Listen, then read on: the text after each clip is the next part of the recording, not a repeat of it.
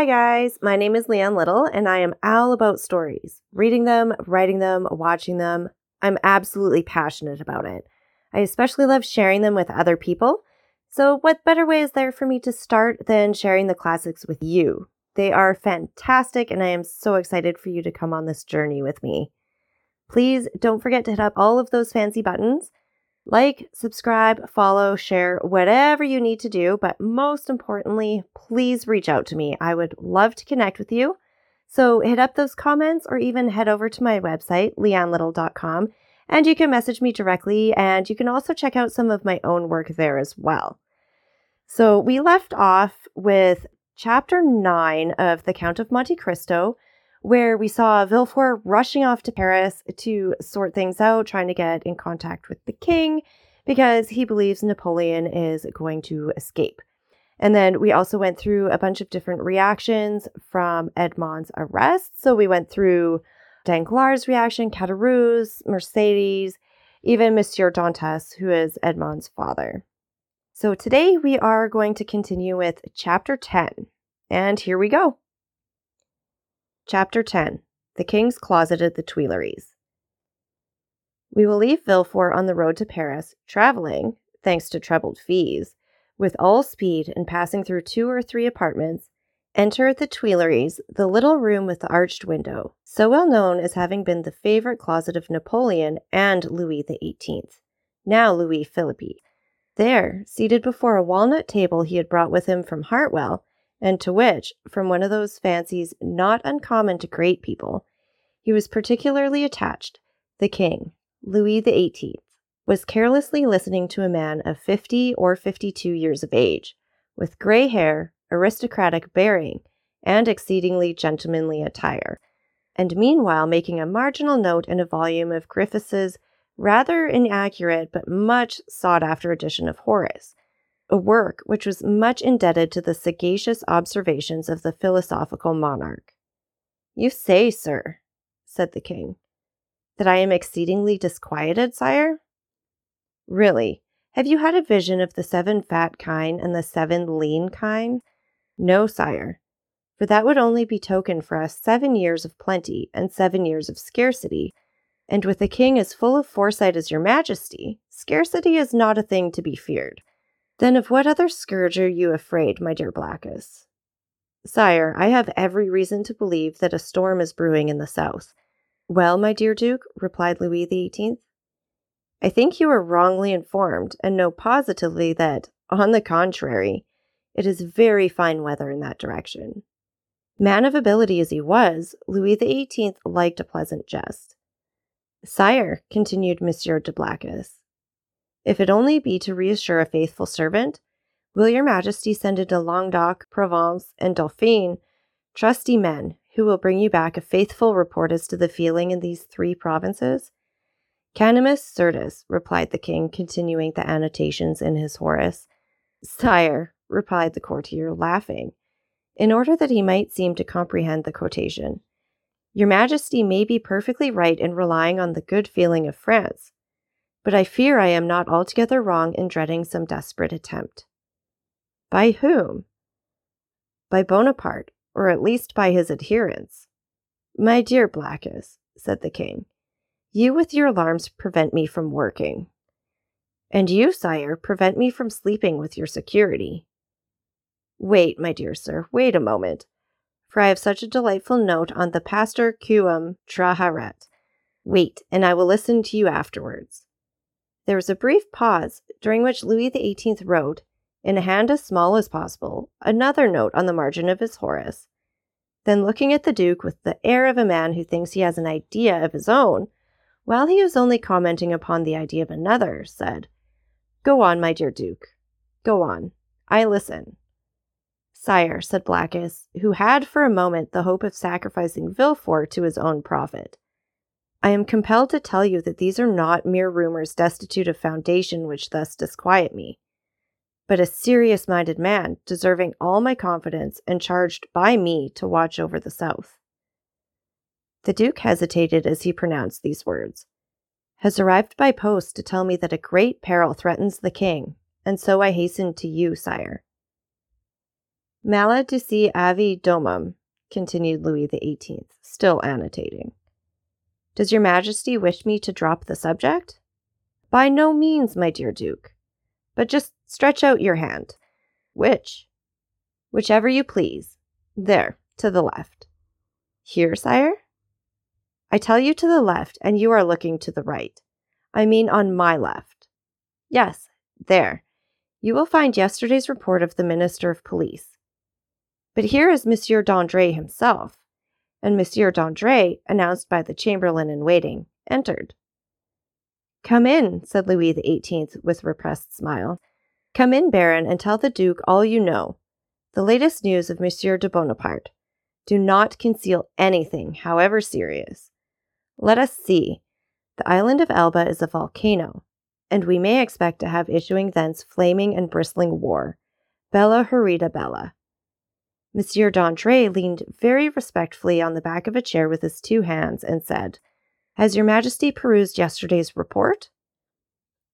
Yes, yes, but tell the Duke himself, who cannot find anything, what the report contains. Give him the particulars of what the usurper is doing in his islet.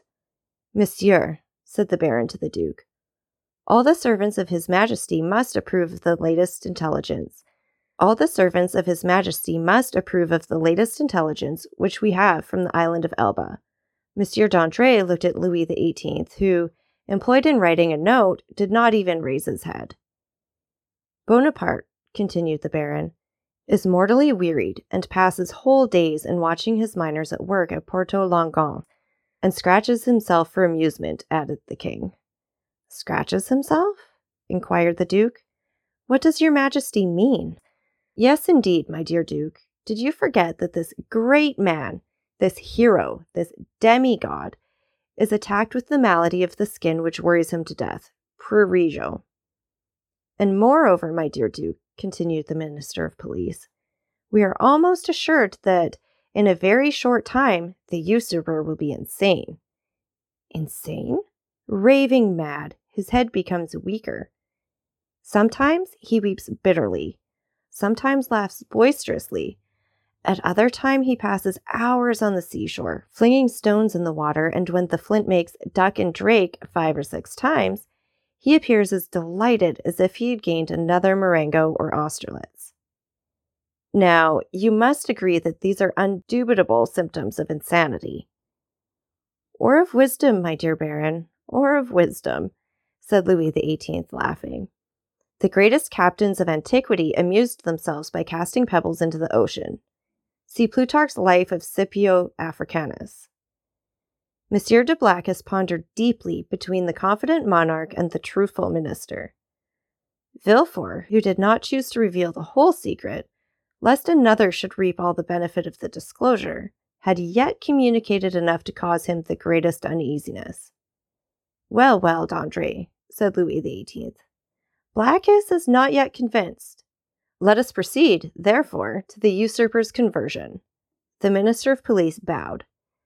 The usurper's conversion, murmured the duke, looking at the king and d'André, who spoke alternately, like Virgil's shepherds. The usurper converted. Decidedly, my dear duke. In what way converted? To good principles. Tell him all about it, Baron. Why, this is the way of it said the minister with the gravest air in the world. Napoleon lately had a review, and as two or three of his old veterans expressed a desire to return to France, he gave them their dismissal and exhorted them to serve the good king. These were his own words, of that I am certain.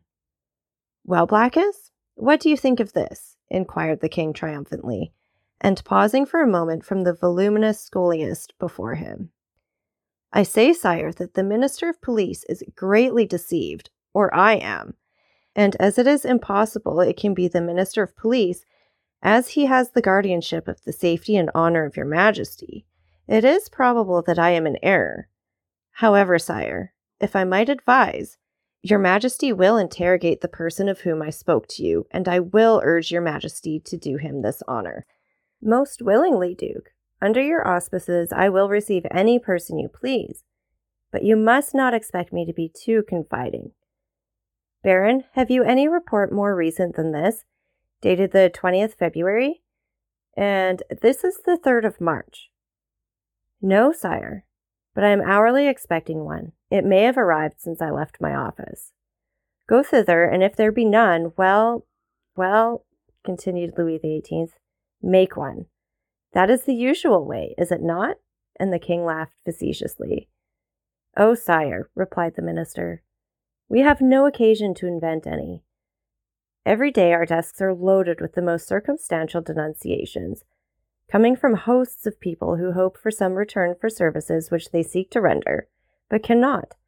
They trust to fortune and rely upon some unexpected event in some way to justify their predictions. Well, sir, go, said Louis XVIII, and remember that I am waiting for you. I will but go and return, sire. I shall be back in ten minutes. And I, sire, said Monsieur de Blacas, will go and find my messenger. Wait, sir, wait, said Louis XVIII.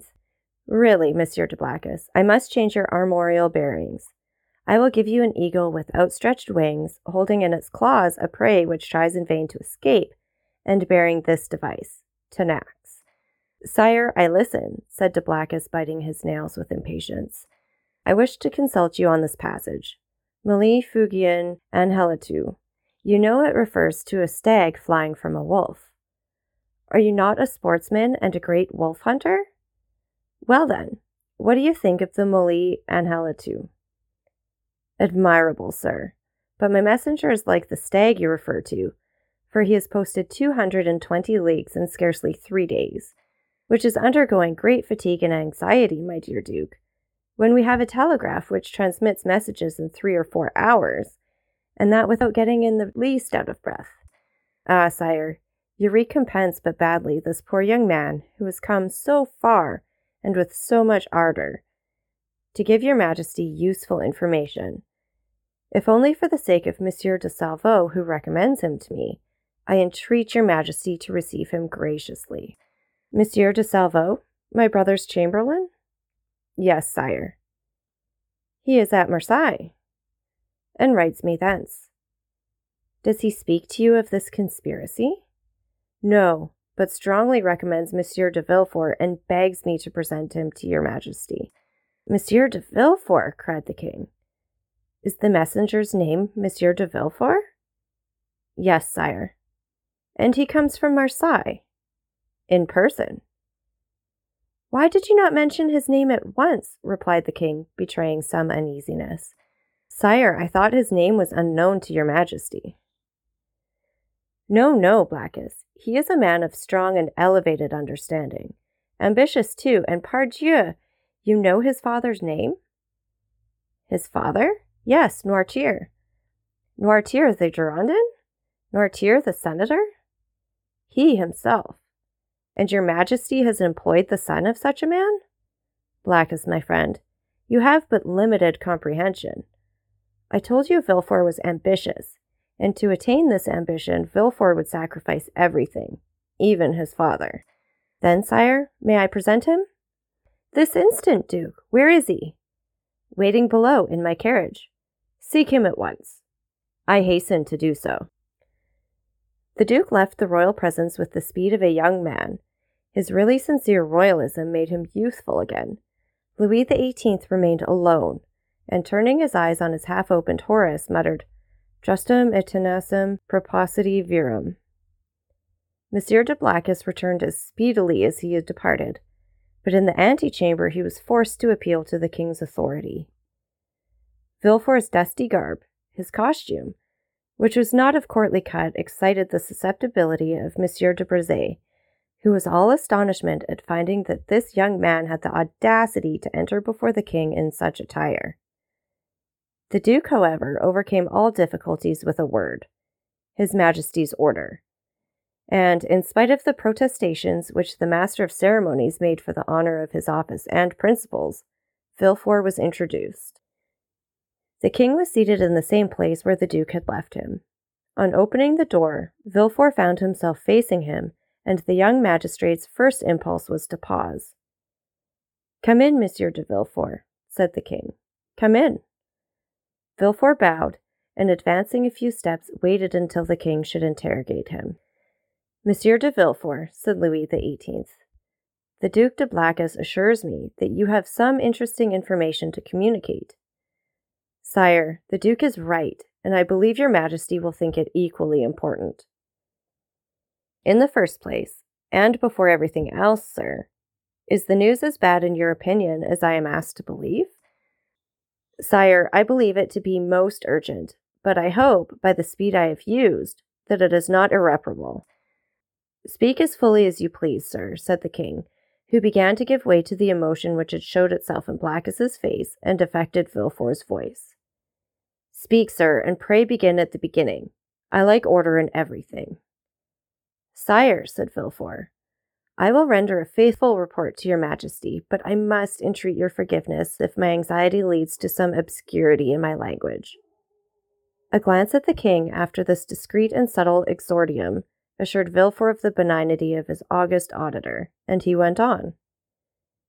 Sire, I have come as rapidly to Paris as possible to inform your majesty that I have discovered, in the exercise of my duties, not a commonplace and insignificant plot, such as is every day got up in the lower ranks of the people and in the army, but an actual conspiracy, a storm which menaces no less than your majesty's throne. Sire, the usurper is arming three ships. He meditates some project which, however mad, is yet perhaps terrible. At this moment, he will have left Elba. To go whither, I do not know, but assuredly to attempt a landing either at Naples or on the coast of Tuscany, or perhaps on the shores of France. Your Majesty is well aware that the sovereign of the island of Elba has maintained his relations with Italy and France. I am, sir, said the king, much agitated. And recently we have had information that the Bonapartist clubs have had meetings in Rue Saint Jacques. But proceed, I beg of you. How did you obtain these details? Sire, they are the results of an examination which I have made of a man of Marseille, whom I have watched for some time and arrested on the day of my departure. This person, a sailor, of turbulent character, and whom I suspected of Bonapartism, has been secretly to the island of Elba. There he saw the Grand Marshal, who charged him with an oral message to a Bonapartist in Paris, whose name I could not extract from him. But this mission was to prepare men's minds for a return. It is the man who says this, sire. A return which will soon occur. And where is this man? In prison, sire. And the matter seems serious to you? So serious, sire, that when the circumstance surprised me in the midst of a family festival, on the very day of my betrothal, I left my bride and friends, postponing everything, that I might hasten to lay at your majesty's feet the fears which impressed me and the assurance of my devotion. True, said Louis the Eighteenth. Was there not a marriage engagement between you and Mademoiselle de Saint Méran, daughter of one of your majesty's most faithful servants? Yes, yes, but let us talk of this plot, Monsieur de Villefort. Sire, I fear it is more than a plot. I fear it is a conspiracy. A conspiracy in these times, said Louis XVIII, smiling, is a thing very easy to meditate, but more difficult to conduct to an end, inasmuch as, re established so recently on the throne of our ancestors, we have our eyes open at once upon the past, the present, and the future. For the last 10 months, my ministers have redoubled their vigilance in order to watch the shore of the Mediterranean. If Bonaparte landed at Naples, the whole coalition will be on foot before he could even reach Piombino. If he land in Tuscany, he will be in an unfriendly territory. If he land in France, it must be with a handful of men, and the result of that is easily foretold, execrated as he is by the population. Take courage, sir, but at the same time, rely on our royal gratitude. Ah, here is Monsieur d'André, cried de Blacas. At this instant, the minister of police appeared at the door, pale, trembling, and as if ready to faint. Villefort was about to retire, but Monsieur de Blacas, taking his hand, restrained him. And that's it for chapter 10. So, just a quick reminder take a minute to like, subscribe, and share with everyone that you can think of. Please don't forget that I love hearing from all of you. So, leave as many comments as you like, any ideas.